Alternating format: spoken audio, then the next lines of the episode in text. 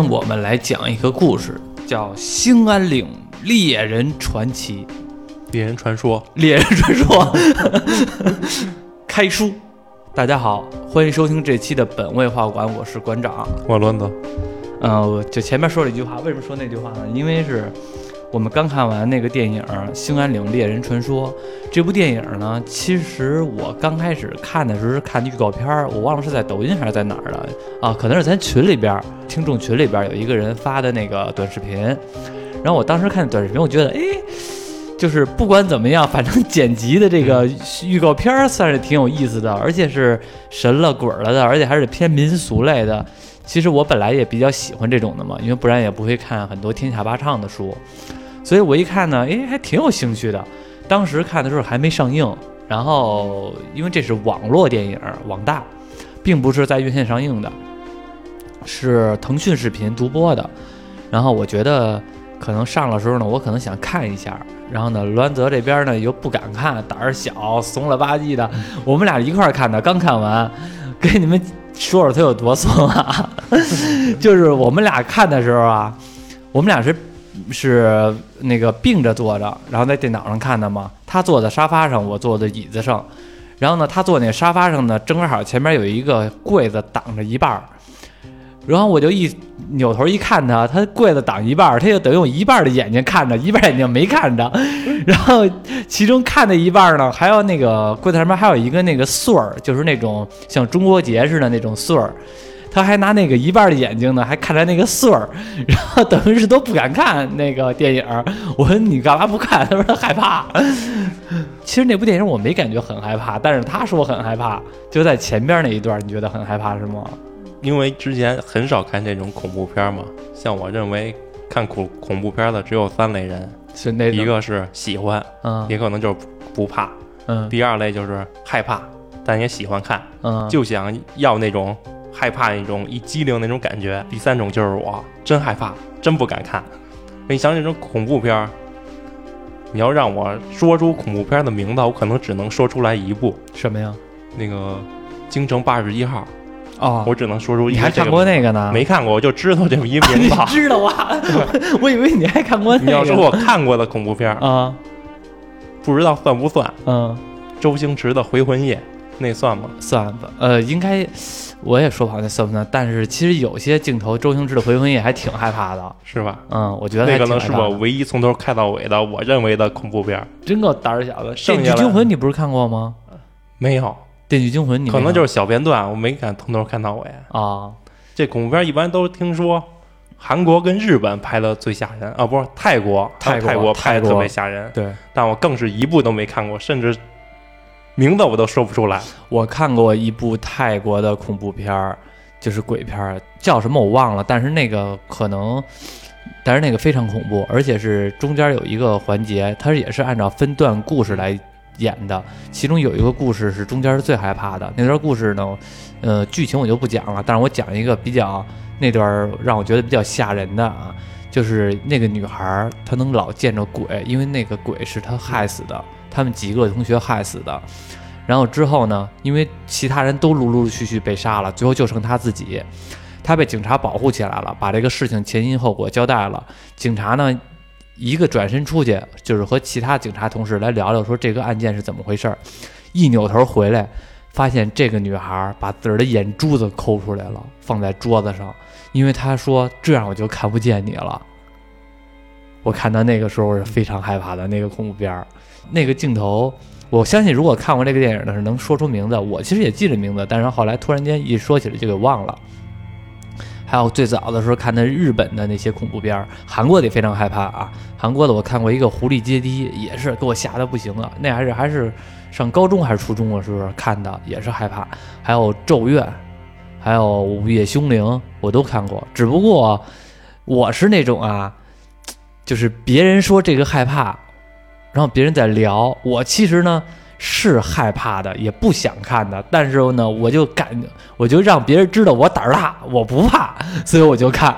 哦，原来还有你这种第四类人，硬撑，硬撑，我就属于那种硬撑的，硬撑的。但是就可能看到一半的时候，尤其是自个儿看的时候，那是真害怕。晚上去厕所的时候，白天看完可能还好，最恐怖的时候呢，是你看完了之后，可能我当天白天看的，但是晚上我去厕所的时候，尤其一边尿一边就听着声儿，一边就感觉好像背后有人，感觉你旁边会有人似的，就盯着你尿。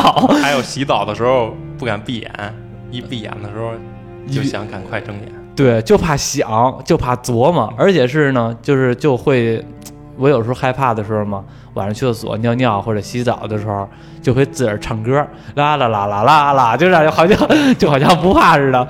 然后呢，你也不敢回头，你一回头你就怕见什么东西，或者说你你都不能想回头，你一不回头了，你一正常了，你就会觉得很，我不回头看的时候，他会不会后边有人看着我呢？就会有这种事儿。就前边先说了一个比较恐怖的事儿啊，说回来，这《兴安岭猎人传奇》，嗯，看完那个预告片之后，我其实兴趣还挺大的。然后呢，但是我有抱一个想法，因为网大的质量也比较一般，而且国内的恐怖片大家也都知道，到最后全都是什么幻学啊、幻想啊，什么这个什么乱七八糟，反正就没有鬼。对，也是不允许，对，对你审查就很严。对，但是这部电影啊，其实我觉得还算不错的，就是我觉得有兴趣的可以看一下。虽然有很多硬伤，就是我们能看出来，包括剧情有些硬伤，包括那个特效，其实我觉得不是特别好特效。但是呢，好在它有一个比较好的剧本，而且是风俗，而且民间志怪这么来说的话，就是很多的我们小时候的传说，或者说我们看的书，都经都有过这种类似的情节，所以其实是那个整个故事情节，我觉得是非常引人入胜的，对这点这个也非常好。对，这个编剧好像叫崔崔什么崔走昭，嗯我不知道啊，我忘了这名字了。嗯反正他是那个写那小说，是我当阴阳先生的那些年，啊，好像是这个名字啊，嗯我也没看过他的小说，是反正口碑挺好的，是那个人都喜欢那个。那个小说，我印象中我看过，对，那个小那个小说我就看过，因为那段时间自从《鬼吹灯》这种小说出来之后，出来很多这种同类型的小说，像你刚才说的《我当阴阳先生》这些年，还有那个叫。苗疆古事我也看过，苗疆古事写的也不错，也是那种网文，但是也是这种民间风俗的这种小说都不错。其实那段时间出来很多，然后所以我觉得就天下八唱会把这民俗这个领域，或者说神了鬼了、盗墓啊，或者是这种传说类的小说，其实。在那段时间是拔起了一个高度，导致后边有很多的跟风之作。当然，这些跟风之之作有也有好有坏。像你说我当阴阳先生这些年，其实就算一部非常好的小说了。但是剧情我忘了，因为那部小说我记得只看了半部，还是说一部？那部小说很长，嗯、这种网文都是非常长的，没有再重读过，所以也不太了解了，也都忘却了，而且这剧的导演好像也拍过《鬼吹灯》，是吗？对，可能是那种网剧，可能也好像也是网剧电影的《鬼吹灯》。哦，所以你看这部《兴安岭猎人传说》的时候，开篇有点《鬼吹灯》的模样，对，有点那种那种感觉。这里边的主人公，我觉得就是那个那个所谓的猎人传说这个老猎人嘛，叫黄维猎人，是叫黄维猎人吧？他不就是演那个《鬼吹灯》那个黄皮子坟里边的敲山大爷那个角色，也是东北兴安岭的一个老猎人，这个一样。所以我觉得好像他他演了他演了两部这种老猎人的角色了，而且是扮相呢，确实让我们觉得好像就是那么回事儿。而且听着感觉兴安岭这个地点好像也挺神出鬼没的。第一个开篇的故事嘛，其实我觉得就是非常有兴安岭的风格，因为那个故事，金豆的这个故事，在黄皮子坟里边也有介绍过。这个我在天下八唱里边的书里边呢也听过，就是这么一个故事。我可以先说一下它这刚开始的开篇的故事。我手里边拿一扇子，这就是因为本来我想的是讲故事的时候拿说书人的口气来说，因为我不会说书，但是我喜欢听书，但是我挺感兴趣的，所以我就试试啊，斗胆试试。其实刚开始电影开篇的时候，就是一个人的叙述文，是以一个就是街坊邻居来说出来这个李长福他们家怎么起来的这么一个故事。李长福呢是当时在兴安岭这边一个赤脚大夫，家里边呢没什么钱，穷的揭不开锅了。家里边呢有两口子，一个他，一个媳妇儿。这天晚上呢，在家里边呢正待着呢，这个时候有人来敲门。李长春把门栓打开，一开门，一看呢是一个年纪大概五六十岁的一个中年男子，有两撮八字胡，我们就暂定他为小胡子。这个小胡子呢就跟这李长仁说：“大夫啊，我家里边啊有人要生孩子了，您赶紧出来帮帮忙，不然的话呢这孩子生不出来，我这一家子这年都过不好。现在呢救人如救火，您赶紧帮帮忙吧。”李长福也纳闷儿，按理说呀，这个过去的老理儿，尤其是生孩子这种事儿，尽量呢就得找那种产婆，因为他大夫再怎么样是男性，然后这个产婆呢是女性，这个传出去吧也好听一点儿。你让一个男的接生，其实传出去呢也不好听，过去还比较封建嘛。然后这个说，要不然你找一产婆去，就别找我了。不行啊！周围的村里边的产婆，要不然就闯关东，别他们就在关东；要不然就走西口，因为那段时间都是闯关东走西口的年代嘛。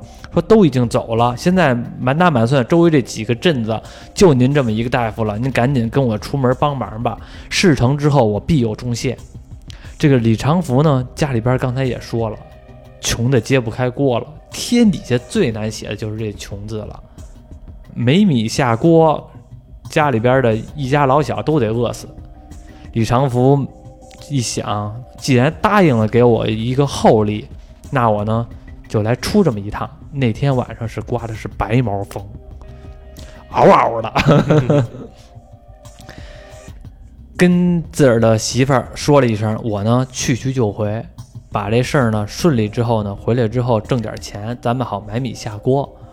其实电影里边没说这么多，但是我给他演绎了一下买米下锅，我觉得他应该得买米下锅了。坐的是什么走呢？坐的轿子，可见而知，来找他这个人家庭条件应该算还可以。坐了轿了走了，去这人家里边，一路无书，到了人家里边呢，就开始给人家接生。好在一切都比较顺利，孩子呢哇哇落地的就出生了。李长福呢心里边也。落了一口气，孩子出生了，母子平安，而且呢，自答应给自个儿的这片厚厚礼也能到手了。小胡子过来了，说：“实在太谢谢您了，李大夫，这大冬天的，然后您过来出诊，帮我们把这个孩子平安降生，这个呢，我无以为报，答应给您的，我一定要做到。”隔着门帘儿，一个女人就说了一句话了，说：“好好的谢谢人家李大夫。”这个时候，下人从屋子里边拿出一个坛子。小胡子来一句说：“李大夫，谢谢您。说我这边呢，大奶奶特意叮嘱我给您一些厚礼，所以呢，我您多抓几把。把这坛子打开，一看里边都是黄豆，抓了两把黄豆，放这个小袋儿里边、锦囊里边，给这个李长福了。李长福不乐意呀。”我上你这儿出了一趟诊，你就给我几把黄豆，说你这不合适啊。行了，得了，您多了也别说了，我就直接就把这个就给您了，也不由李长福分说，就给他送走了。来人，上轿。李长福坐上轿子走了，一肚子委屈。我大冬天的上你这儿接生来，救了你母子平安，就给了我这两把黄豆，说起来就气儿打不打一处来呀。把这个锦囊打开，想看看这黄豆，恨不得就就就给他给他扔了。结果呢，一打开一看，放在手里边一看，这哪是黄豆啊？这是黄澄澄的金坷拉呀！在电影里边说的就是金坷拉呀，啊，就是金豆子。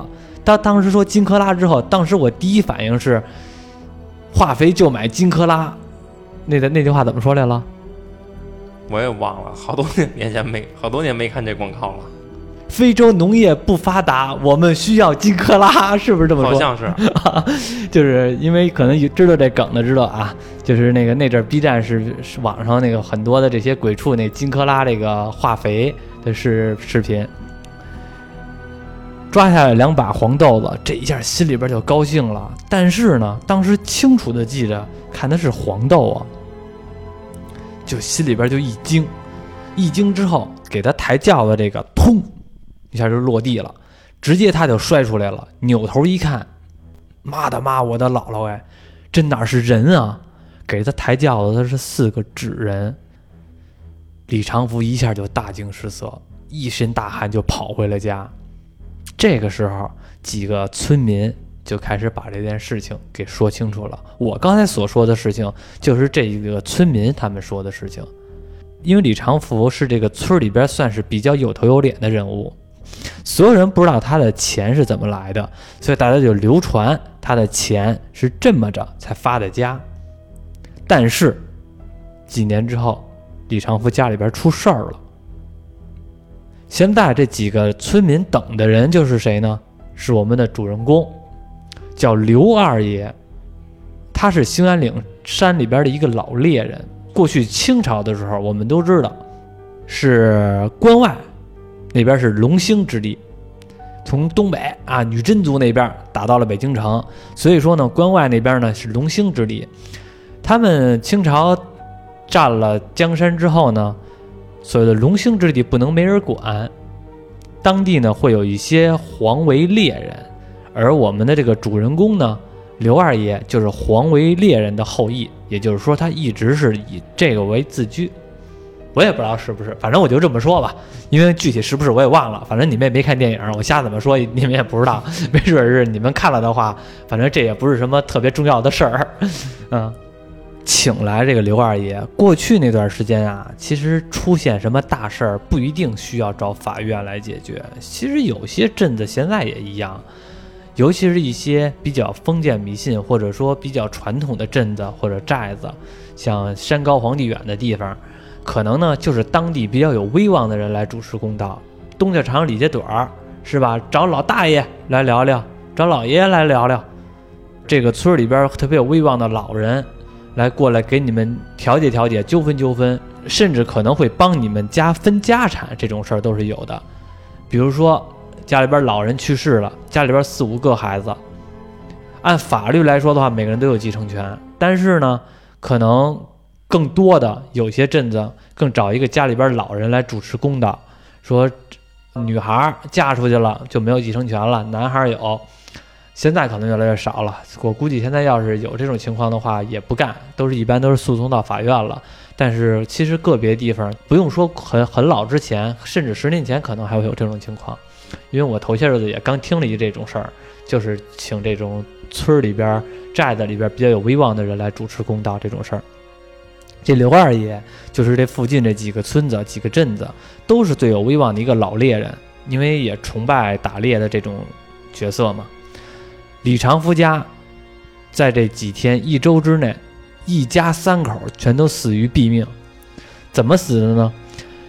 李长福的媳妇儿上吊而亡，在房梁上上吊而亡；李长福自己溺水而亡，在自个儿家里边的水缸溺死了。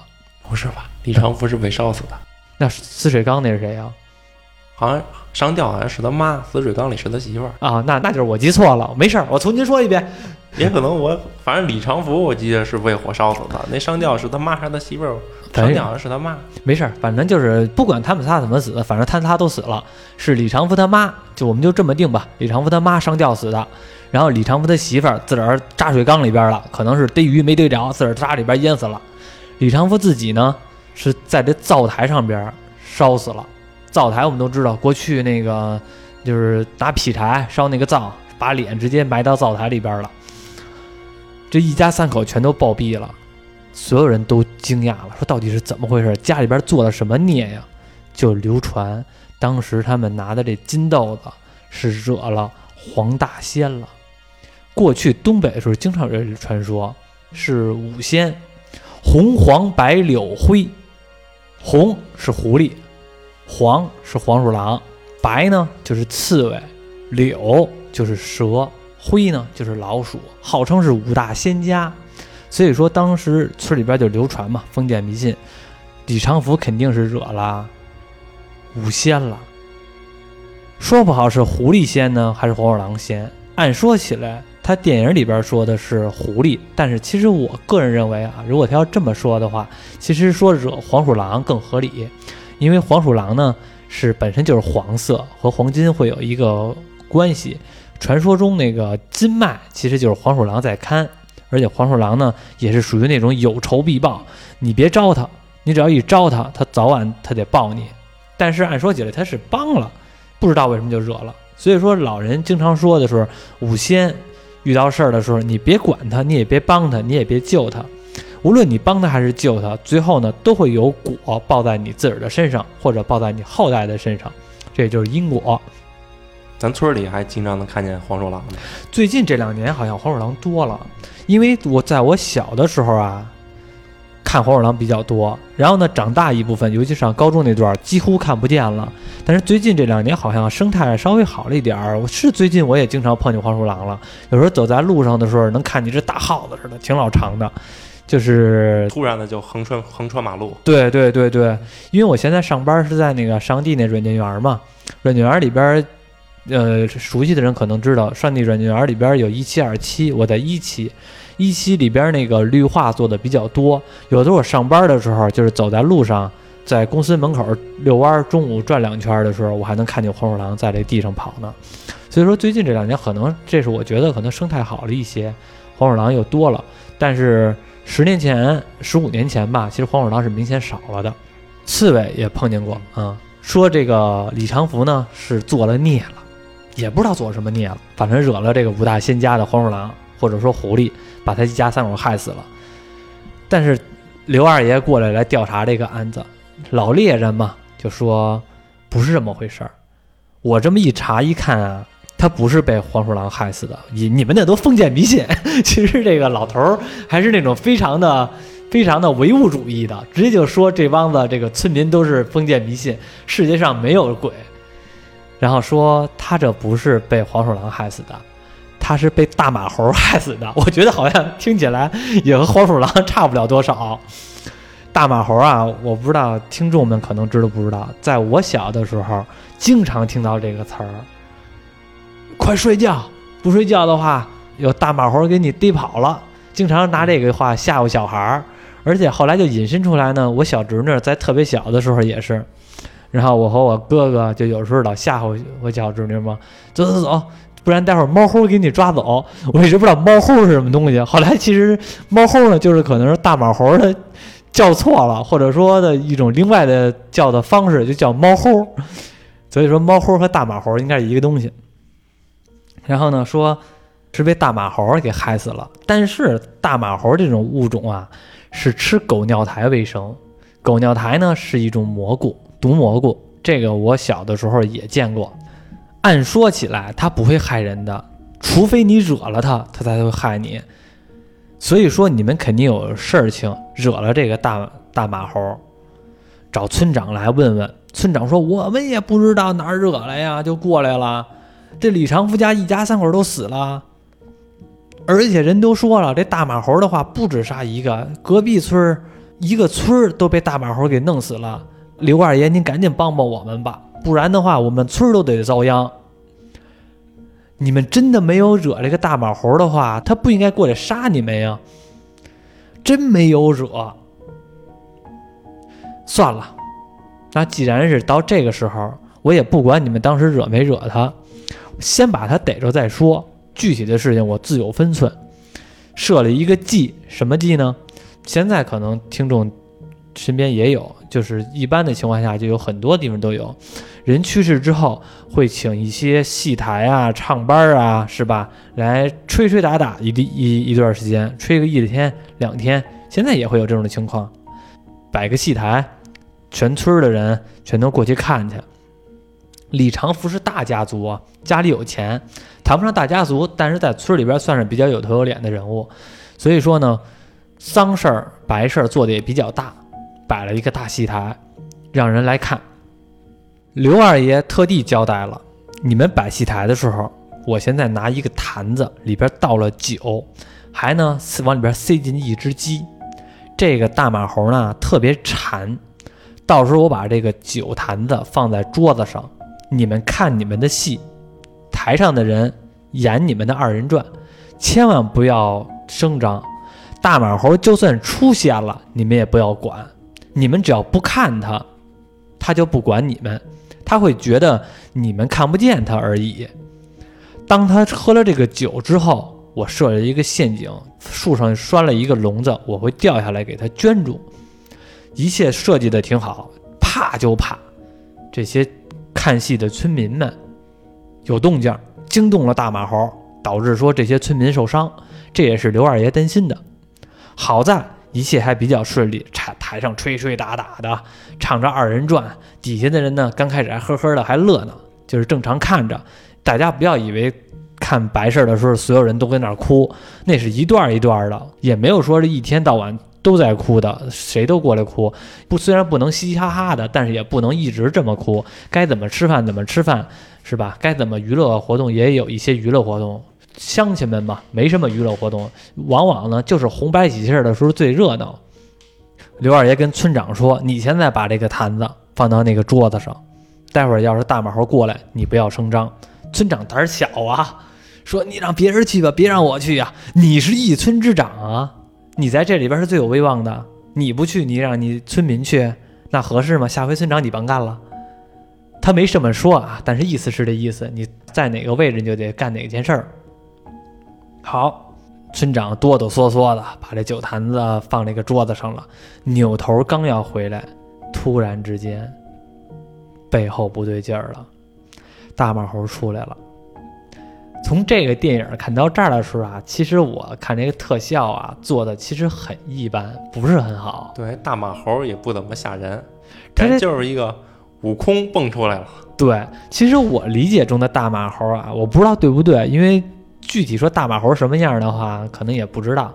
但是呢，我一直以为大马猴的形象应该是山魈那种形象，也就是狒狒。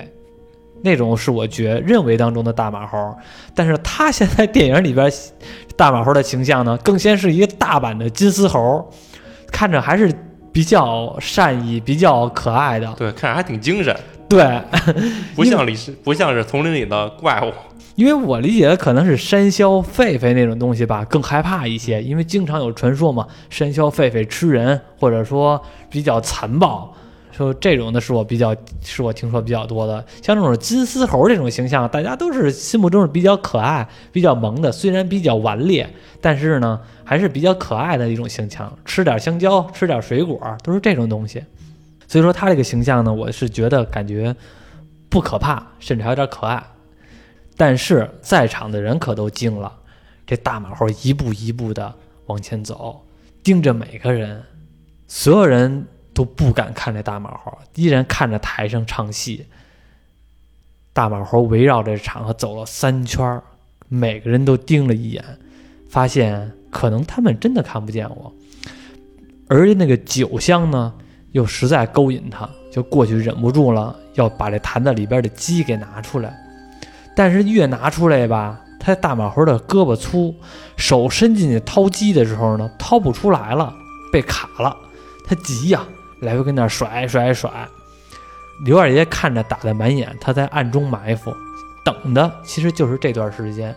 但是好死不死，来了一个外人。这个外人是谁呢？李长福的外甥，是叫外甥还是叫侄儿啊？反正这个小子管李长福叫大爷，侄儿，外甥就叫舅舅了。李长福的外甥从外地回来了，别人给他信儿了，说是。你大爷死了，你赶紧回去看看去吧。这一路上火急火燎的赶过来，发现这村子里边所有人还都在那唱戏、唱二人转呢，这心里边也不高兴。这家里边都死人了，你们还这儿乐呵的，干嘛呢？不让他办白事儿。然后这个时候呢，他也没注意看这大马猴就跟旁边呢，跟那甩酒坛子呢。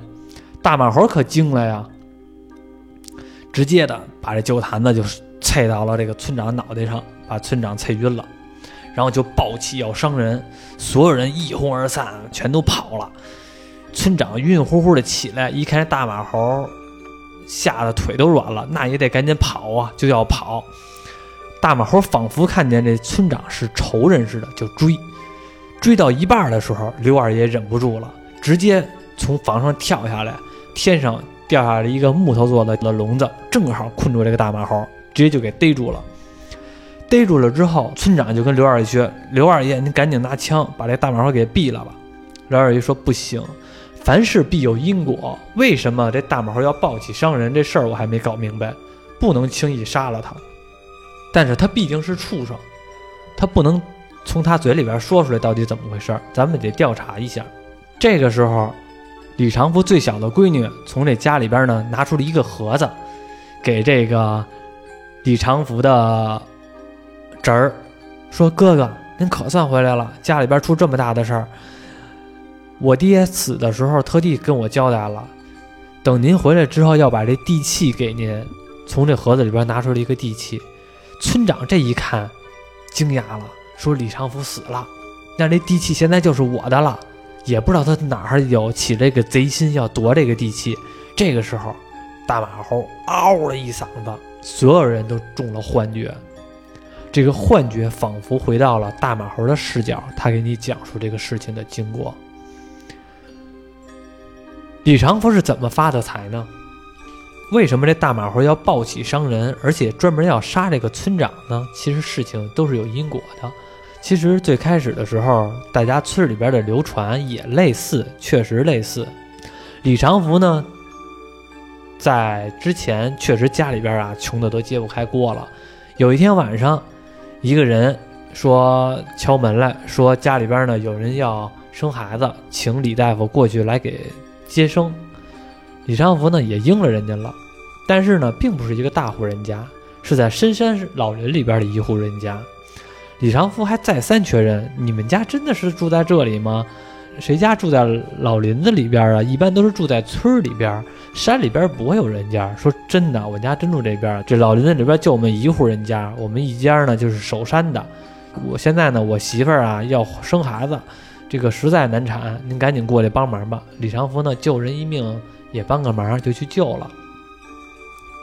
救了之后呢，一切都顺利，顺利生产。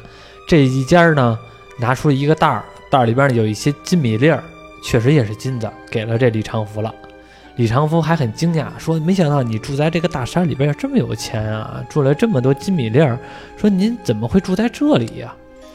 这个人呢，也就，毕竟李长福在他心目中是救命恩人嘛，他媳妇儿难产，李长福给他接生了，所以就说了一下。他说：“按说起来呢，我们家呢，是因为大家也都知道。”清朝是从这个关外来隆兴的，所以说我们家呢，其实是一直是守护着护着龙脉的一户人家。然后呢，当时呢这块地呢也是皇封的，就是康熙爷就给我封了这块地，等于呢让我们家祖籍呢世世代代来守护这个龙脉。所以说呢，我们家也不能搬走，这个也是家里边流传下来的老理儿，所以我只能在这儿待着。然后呢，确实家里边还算殷实，有一些金脉。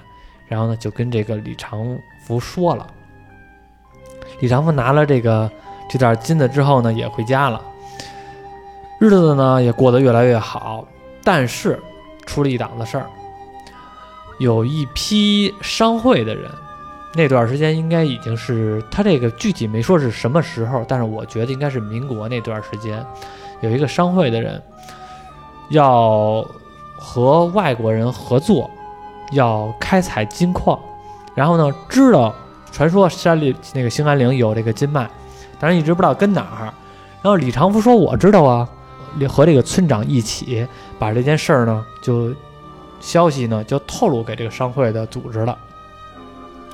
这商会组织呢就答应他们，给他们一个厚礼，每个人呢五千块现大洋，让他们呢跟这个守护龙脉金脉这个人沟通好了。”等于是呢，你把这块地儿给我匀过来，告诉我跟哪儿，我来开发，给你五千块现大洋。李长福和这个村长呢想的挺好，觉得那我们赶紧的去劝劝那一户人家，把这块地儿就卖给人家。但是这个李长福和这个村长呢也有两手准备，如果他要是说好说好了，把这块地儿呢直接就匀过来。那咱们也给他钱，一切呢皆大欢喜，咱还能成一合伙人。怕就怕这个人轴，如果他要不给这块地怎么办？哎，到时候再说吧。所以说，他们就去了这个人家，把这个小胡子给叫出来了。李长福就跟这个小胡子说。这个外边这可来人了，这个又有枪又有刀的，说呢，你现在呢赶紧把这个金脉给透露出来，给你五千现大洋的好处。小胡子不干啊，这是我们家世祖世代守护的这片地儿，我不可能卖给你的。你给多少钱都不行，这不是钱的事儿。村长也急了，好说好劝，就是不行，死活不给。话说到这里呀，这李长福已经不是当初那个心比较善的大夫了，家里边有钱了，而且呢也有点见钱眼开，再加上这村长呢也不是什么好东西，跟旁边筛罗点火的，怒从心头起，恶向胆边生啊，直接拿起来刀就要把这小胡子给杀了。小胡子媳妇一看，这一下就吓一大跳啊！这杀人了，赶紧把他的儿子，不大，大概也就三四岁，那么一个半大小小一个小小子，说赶紧跑，你赶紧跑。李长福呢，一看这个时候事儿也闹大了，一不做二不休，全家都死吧，直接的把这个小胡子媳妇儿也给勒死了。这小孩刚跑出门口，还没跑远呢，李长福的媳妇儿跟外边等着呢。抱着这个小孩儿，就给扔到厕所里边溺死了，多狠啊！这一切的一切，都以为神不知鬼不觉，但是有一个东西却一直看见了，是谁呢？是那个大马猴。为什么这大马猴和这小胡子认识呢？话说在当天，李长福接生完小胡子的孩子之后，小胡子把这个李长福送走。回头的时候，听见有呜呜的声音，结果一看呢，是一个小猴子落到了他们家院子里边，可能是山上落下来了，浑身受伤了，饿得不行不行的。小胡子人心好，就把这个小猴子呀放到家里边呢，一拿那米粥给喂大了。所以说呢，这小猴呢一直就比较感谢这小胡子。这个时候看见一个满眼这一家三口。全都被这个李长福和这村长给害死了，所以这个仇，这个梁子就算结下来了。这就是为什么李长福他们一家三口全都死了，毙命都是被这大马猴给弄死了。然后村长没有把这件事儿告诉给这个刘二爷，所以呢，他们会以为这个大马猴接着会杀人。话说回来，他们把这大马猴抓到笼子里边。大马猴用幻觉把这件事情的起因经过全都告诉了所有人，所有人呢都知道这村长不是好东西了。其实一切的事都是因为他和李长福的贪心而引起来的。大马猴在笼子里边已经圈不住他了，一脚把这个笼子给踹开，直接扑到了这个村长身上，直接就给咬死了。所有人都没有拦着，刘二爷也没有拿枪举起来。当这个大马猴把这个村长给咬死之后，扭头进山了。转天过来，刘二爷要走了，事情已经真相大白了，没什么可解决的了，就准备继续进山里边回去了。然后这个李长福他的侄儿嘛，也就是我们刚才说的从外边回来奔丧回来这个人，说事情应该不是这么简单的，事情还是应该有更多的一些原因。这大马猴。身上还有一些秘密，说我现在还是想知道。我本来的专业就是战地记者，所以说呢，想调查调查这件事儿，想跟刘二爷一起进山调查后续的事情。刘二爷呢说，那你要想过来的话，就跟我一块过来吧。反正这一切的一切，还是有因果存在的。这个孩子就和刘二爷一起进了兴安岭，调查后续的事儿。这一期呢，我们就不说了。对这一部电影分为三个故事，你这是第一个故事。对，咱这编剧也是编的不错，这三个故事确实是因果一个循环，都有联系。所以说，表面上看起来这个故事是完了，最后大马猴呢也回山里边了，刘二爷呢也自儿也回山了，还带了一个战地记者，也就是李长福的侄儿回去了。其实呢，后续还有两个故事的存在，最后呢是整体的是一个大的故事，所以。但是那两个故事我就先我就不说了，因为这期节目的时间也不够，而且我刚才说这十分钟的故事就说了多久啊？多久？因为你实在是拿出了你说书的风格，艺术加工的有些多，多吗？挺多的，挺多的是吗？其实说句实话啊，就是我觉得。就是我说的不是很好，但是呢，我就觉得我知道，一方面是记不清楚，只能自己艺术加工一下。对，有很多东西都是我现编的，就就是有些东西我记不住了，然后呢，中间呢就只能就往里边再添点儿，都添点佐料，这就是所谓郭德纲的兑水嘛。反正主要剧情没变，对就有点小细节，可能有点稍微的变化，但不重要。对，但就是这个李长福这个侄儿战地记者，好像这部电影没说他叫什么名字，我也没记着他叫什么名字，就个老管叫小子。对啊，没提叫什么名字。对，后边呢也是有两个故事的，但是这两个故事呢，其实也是那种半神半鬼儿、半志怪、半现实的这种节奏在里边。像有一像第二故事当中有一个故事，我觉得非常好啊，就是这个挖参人李长福和这个小子一起在这个山里边呢待了一段时间。其实这小子呢也是想知道一些敲山大爷这个刘二爷他的故事，把从刘二爷的嘴里边呢叙述出来他经历过的事情，他给记下来，让更多人的知道，有点像采风那种感觉。然后他们在那天打着火、打着猎的时候，有很多的事情，我觉得都非常有意思。比如说这个小子逮着一只兔子，下了一个兔子套，逮着一只兔子，跟那个兴高采烈的跟这刘二爷说：“刘二爷，今天咱晚饭有了，有烤兔子，多香啊，是不是？兔头之类的。”刘二爷摸了摸这个这个野兔的肚子，直接就给放走了，说山里边人有山里边人的规矩，带崽的不吃，不是带崽的，不是带杀的啊，带崽儿的，嗯，带崽儿的动物不吃。这个兔子已经怀孕了，它马上就要生小兔子，咱不能吃它，咱只能就吃别的东西。在之前的时候已经放了放了一枪，往天上打了一枪，天上掉下来一个鸟，他们吃的就是这个鸟，吃的是什么鸟呢？大家可能听说过，天上龙肉，地下驴肉，驴肉大家都吃过是吧？就是驴肉嘛。龙肉呢，谁都没吃过，但是龙肉并不是说咱们传说中的那种龙，腾云驾雾那种龙，那个龙肉就是指刚才刘二爷往天上打下来那个鸟，叫飞龙，传说鲜美无比啊！我也没吃过，现在也是国家保护动物，谁也不能吃。过去呢，只是能给皇上吃的，然后现在他们有口福，烤了这个吃，这也是一些这部电影里边的一些特别有意思的一些小点，往里边塞到这里边也挺有意思的。吃肉的时候，梆梆梆，听见三个声儿，这是什么声啊？刘二爷没听过呀？没事儿，是挖参人。什么叫挖参人啊？就是挖人参的。过去在东北老林子里边，挖参人呢，又叫挖人参，又叫管这东西叫棒槌，说这东西特别有灵性。你要是假如说走在路上看到这个人参了，你不能当时挖它，先拿一根红绳拴到这脑袋上，这样它就不跑了。等夜深人静没人的时候，你再过去偷偷摸摸给它挖走。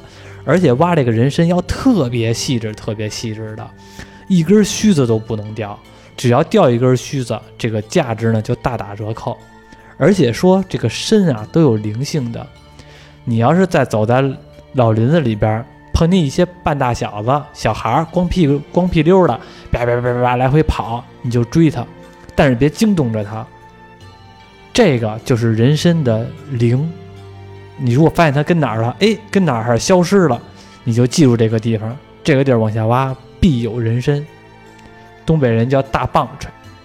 所以说呢，碰见这些挖参人，刚听见这三声敲响，结果后来一看呢，又听见一放了一声枪响。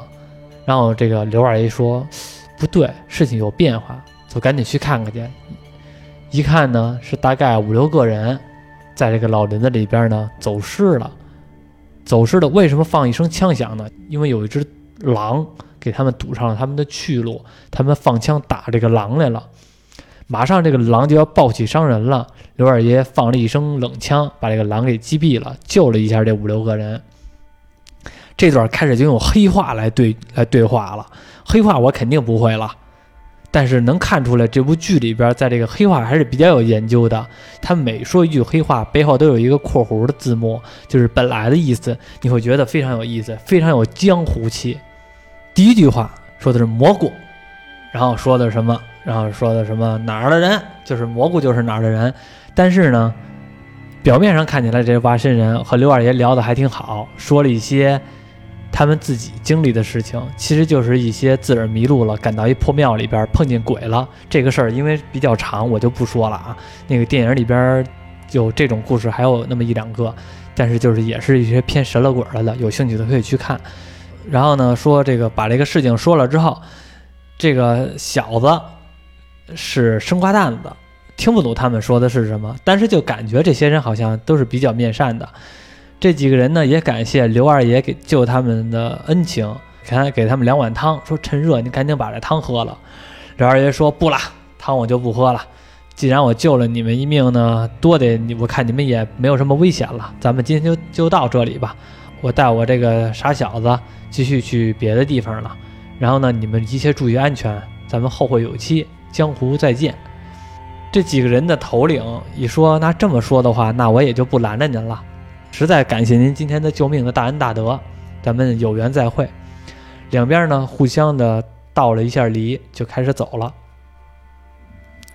这个傻小子还问这刘二爷呢，说为什么咱不喝汤啊？跟这儿多待会儿啊？咱也不着急，咱也没事干。你个傻小子，还知道什么呀？你知道什么呀？他们说他们是挖参的，就是挖参的呀。有两点怀疑，第一点，刚开始我们对黑话的时候，他第一句说的是蘑菇，这个蘑菇就是什么什么人的意思。后边的黑话是另外的一种黑化方式，但是这个蘑菇的黑话是土匪的黑化方式，所以证明他们不是什么好人。第二，他们是挖参人，但是为什么腰间别的是刀啊，别的是枪啊？挖参人应该别的是铲子呀，而且系的应该是红领子呀，腰间系的应该是红腰带呀，应该有红绳子呀，怎么都没有啊？然后这个这傻小子说：“那您说他不，他们不是挖参人，他们是干嘛的呀？他们呀是憋宝的，是盗墓的，反正不是什么好东西。因为《鬼吹灯》里边会把这盗墓的给，就是像我看《鬼吹灯》嘛，《鬼吹灯》里边会把这些盗墓的呀，像我们的主人公胡八一、王胖子他们，都是一些正能量的人物、正向的人物。但是其实盗墓的，你想想，他们是挖坟掘墓的。”而且都说盗墓的会怎么样呢？传说也听过不少，是吧？仨人盗墓，有一个人放哨，有两个人下去找东西，最后上来的时候一定要把这个财宝最后给拿上来，否则的话你要先拿上去，上面放哨那个人直接把土填了，把底下这俩人活埋。所以说永远都是最后一个人上来之后把财宝再拿上来，前面上来的不管用，这样才能相互制约。你想盗墓这种能把自个儿的伙伴活埋的，他能是什么好人呢？他们说的在破庙里边遇到了鬼这种事儿，你也就一听，世上本来就没有鬼。我在这大，我在这老林子里边待了半辈子，我也没见过鬼啊。他们一定是心里有鬼。其实真正真相是什么呢？我就不说了。后边呢，可能还挺多的。反正啊，一共是三个故事。这三个故事分别是：第一故事叫迷烟吧，我记得是妖言，妖言，就是妖怪的妖，烟火的烟，言语的言啊，妖言惑众，妖言啊，妖言。第一个故事就是刚才我说的大马猴那个故事，第二个故事应该叫相思吧。好像是那字儿我没看清楚，我也没因为可能躲在柜子后边。对，我也没看清楚。但是第二个故事应该叫相思。这相思这个故事起头就是起头，在我刚才说的这个挖参人这段故事，因为他们在破庙里边那段经历，反而是这个相思这段故事里边的主线。他们遇到了一个疯婆娘，嗯，红衣女子，红衣女子，疯丫头。刘二爷嘴中那个叫疯丫头，老抱着一个孩子。抱着一个假孩子，自个儿呢老疯疯癫癫的，带着一个玉佩，这个叫相思。第三个故事叫因果，第三个故事其实是整个都串起来了。我们后来发现，这第三个故事能把第二个故事和第一个故事都给解释出来，是一个大的故事。看完就真的是因果。对，但他这剧编的确实巧妙，像那些。鬼怪出现的桥段，一般咱们都不允许妖魔鬼怪嘛。对，像都要有科学解释，反正最多的解释就是直接就跟你说幻觉，中幻觉了。嗯，他这个我觉得更简单，就是我这故事都不是真的，都是人编的，就是人编的，给你编的小故事。对，是不是？其实我觉得这种民俗类，就是怪志类的这种类型电影也好，剧也好啊，一直好像都有一些人挺喜欢看的，像我这种人。但是这种电影。和剧特别少，也就是这几年《鬼吹灯》这个网剧啊火起来之后，会有一些这种类型的，但是其实比较起来还是算是一个小众、比较少的，和那些谈情说爱的比较起来没法比，也和那些古装剧那些比较起来也没法比，穿越剧也没法比，就是和这这种类型的都没法比。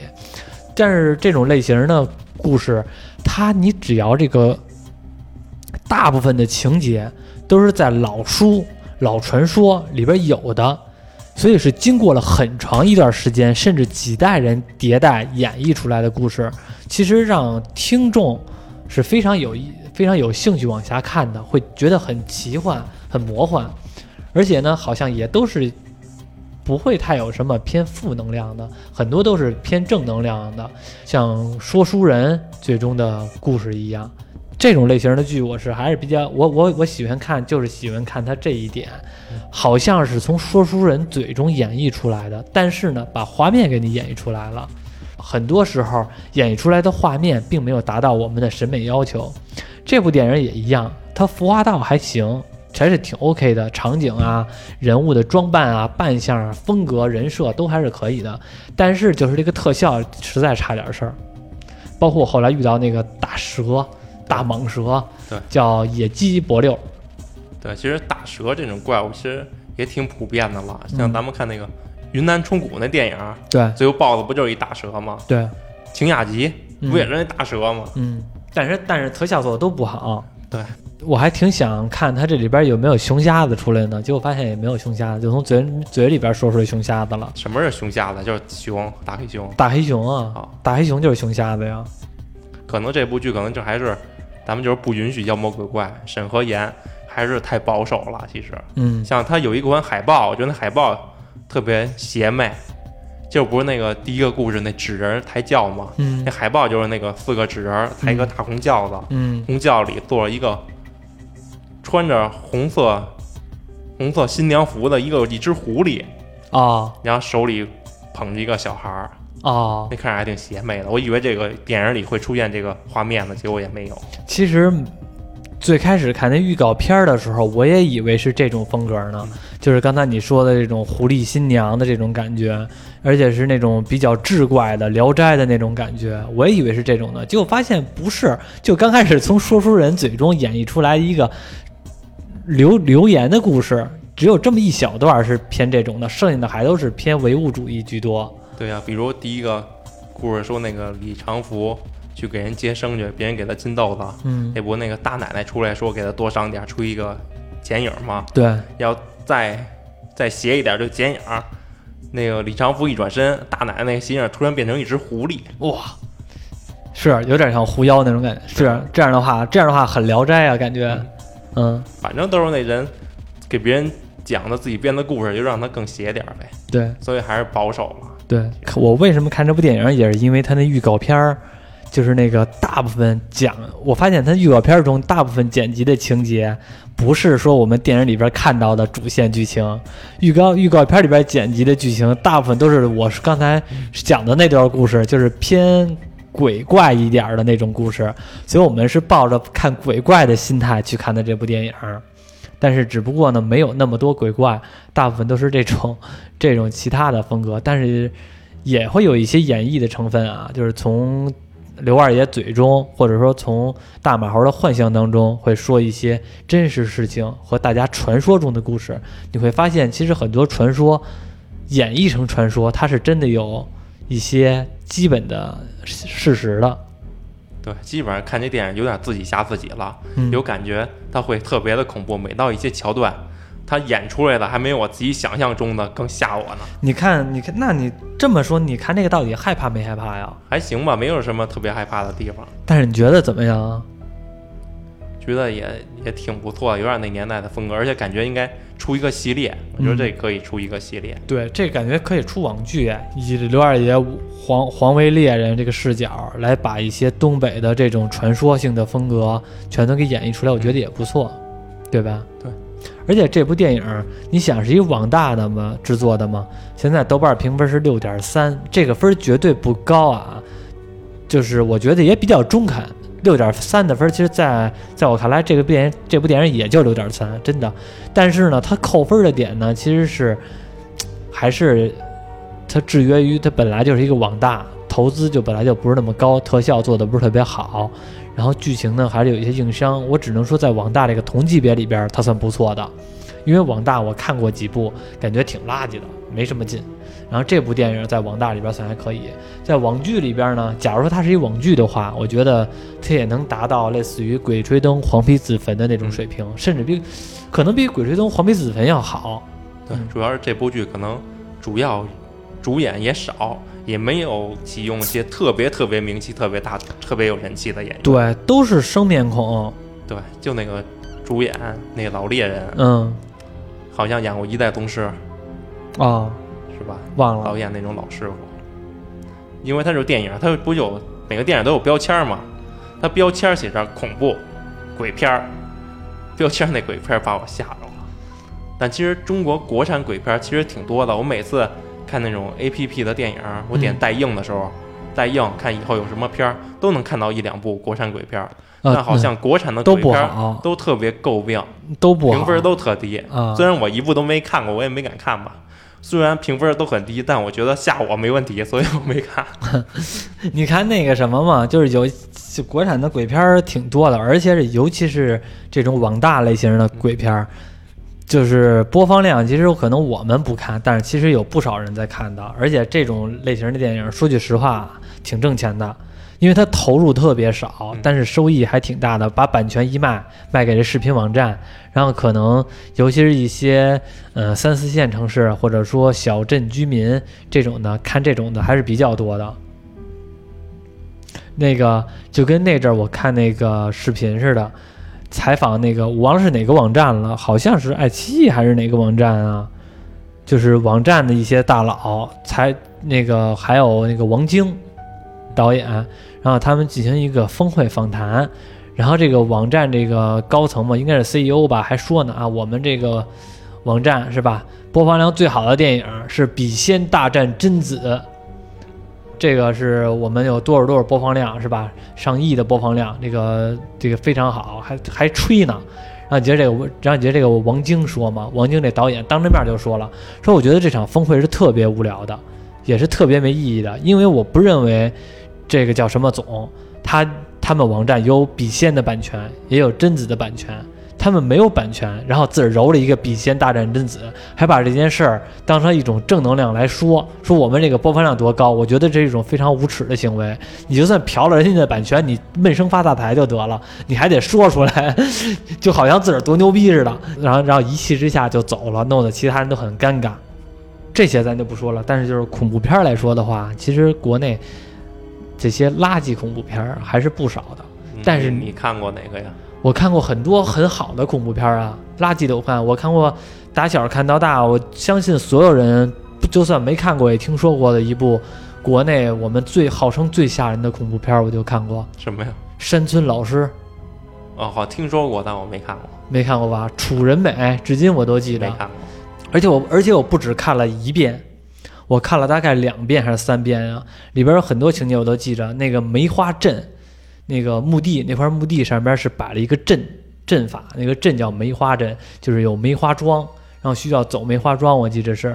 然后那里边的鬼叫楚人美，山村老师的尸是尸体的尸嘛，然后那个楚人美就是那个鬼。其实那个楚人美那个鬼是，他是冤死的，但是呢，就算是当时对他好的人，这他塑造出一种鬼是这种情况，无论你是对我好还是不好。我们理我们想象中的，我当初帮了鬼，或者说我当时觉得这个人是好的，我可能会那什么，鬼他不会害我。但是他那部电影恐怖的一点就是，当时对楚人美这个人不错的人，最后楚人美给他杀了。就是有里边有一个小孩吧，后来长大了成一老头子了，然后在有一天的时候走在马路上，其实楚人美就来找他，就给他弄死了。怎么弄死的呢？是走在走在路上。楼上掉下来一根钢管，钢管直接戳到了他的脑子，直接把他给钉在路上了。当时那个让我弄得特别害怕，然后还有一些镜头是说看到那个厕所有鬼，摄像机扭头，摄像机直接就射到了这个厕所门口，射到厕厕所门口之后，一双手就从厕所里边出来了。那个小时候给我看的吓得够呛。你没看过这个吗？看一下啊，待会儿咱看一下啊，看 敢不敢？不敢。我敢啊，但是你敢，你胆儿小吓唬你。到时候你和你媳妇儿看一个恐怖片，你媳妇儿敢看吗？得了，也不敢，跟我一样。那你看过那《京城八十一号》吗？看过，电影院看的？嗯，不是电影院看的吧？是，好像是跟家里看的，不就是林心如那个吧？对，林心如那个是不是也有李菁啊？不知道，好像有吴镇吴镇宇。好像啊，对，有吴镇宇，好像李菁演的是那个死人，我记得是。而且他李菁演的死人还挺像的，挺害怕的，让人。我记得好像是李菁演的死人，因为《京城八十一号》它里边有一个也是有一个偏民俗的故事，就是阴婚嘛，嗯配阴婚。我记得里边林心如是和那李菁配的阴婚，那个他们俩，李菁那脸惨白，然后人已经死了，和那林心如夫妻对拜，那个镜头还比较害怕。但是那《京城八十一号》最后也是用那个幻觉给哦，给那个给解释了。但是那部电影是比较害怕的啊，我记着有一些镜头比较害怕，尤其是这种民俗类的，就是中间那些镜头特别害怕的。那你小的时候看的林正英那些电影不没看过吗？看我不就打僵尸吗？啊，那些不害怕，那些不是也算恐怖片吗？那还好吧？那那阵儿可能那不是特效，那那人员化的妆化的也不是那么逼真，看着就假。那你看过《僵尸先生》吗？不知道，我都看过那僵尸，我都不知道它叫什么名儿。因为僵尸的太多了，太多部了，但是有可能你也记混了。反正都是林正英的。啊、你看林正英的僵尸电影，觉得怎么样？小时？候害怕，现在不怕。嗯，现在其实我特别喜欢看林正英僵尸电影，而且我觉得不管是林正英那些僵尸电影特别有意思，他仿佛这。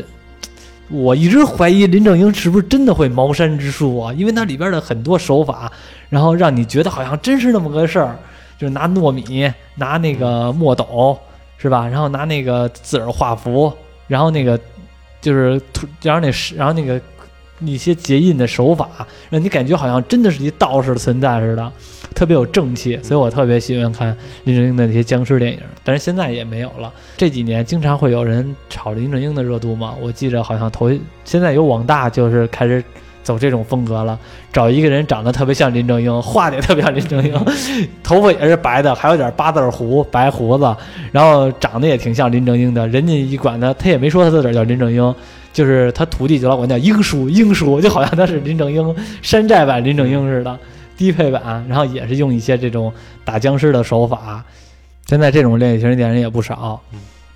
头些日子那个钱小豪，钱小豪头几年不是也拍了这个一部电影嘛，叫《僵尸》，就叫《僵尸》，就是它里边也是参考一下，它里边他说是怀念就是英叔和英叔那段拍戏的时光嘛，就是他管英叔叫师傅嘛，他说怀念就是当时英师傅那些电影嘛，所以他为了纪念师傅，他拍了这部《僵尸》嘛，后来他也拍了不少，反正也是每回上的时候都是稍微蹭一点那些英叔那些热度吧。那部僵尸里边特地说一句话嘛，里边那部僵尸里边特别致敬僵尸先生那部电影，里边那几个道士，僵尸先生里边另外一个道士在那个僵尸这部电影里边也出来了，拿手里边捧着糯米，说糯米不止可以炒饭的，还可以治僵尸。但是现在没有僵尸了，所以我们只能拿糯米来炒饭了。然后有很多这种致敬的台词啊，电影也好，嗯，主要这期这期也真的是不适合我。等下次看咱们身边有没有专门研究恐怖片的，你可以弄一个专门恐怖片的专题。哎，对你不是喜欢看《樱桃小丸子》吗？《樱桃小丸子》适合你。有什么可做的？做一滴樱桃小丸子，蜡蜡笔小新你看吗？不看没看。对，你小时候电视上没放过，那得看那 VCD。你也很奇怪，人家我小时候看蜡笔小新不看樱桃小丸子，因为我觉得樱桃小丸子里边的笑点我 get 不到，嗯但是蜡笔小新的笑点我能 get 到。你都是小时候喜欢看。这么一说，我突然想到了一个，我能想到说出来的恐怖片儿，嗯除了《京城八十一号》，嗯，突然又想到一个《什么呀？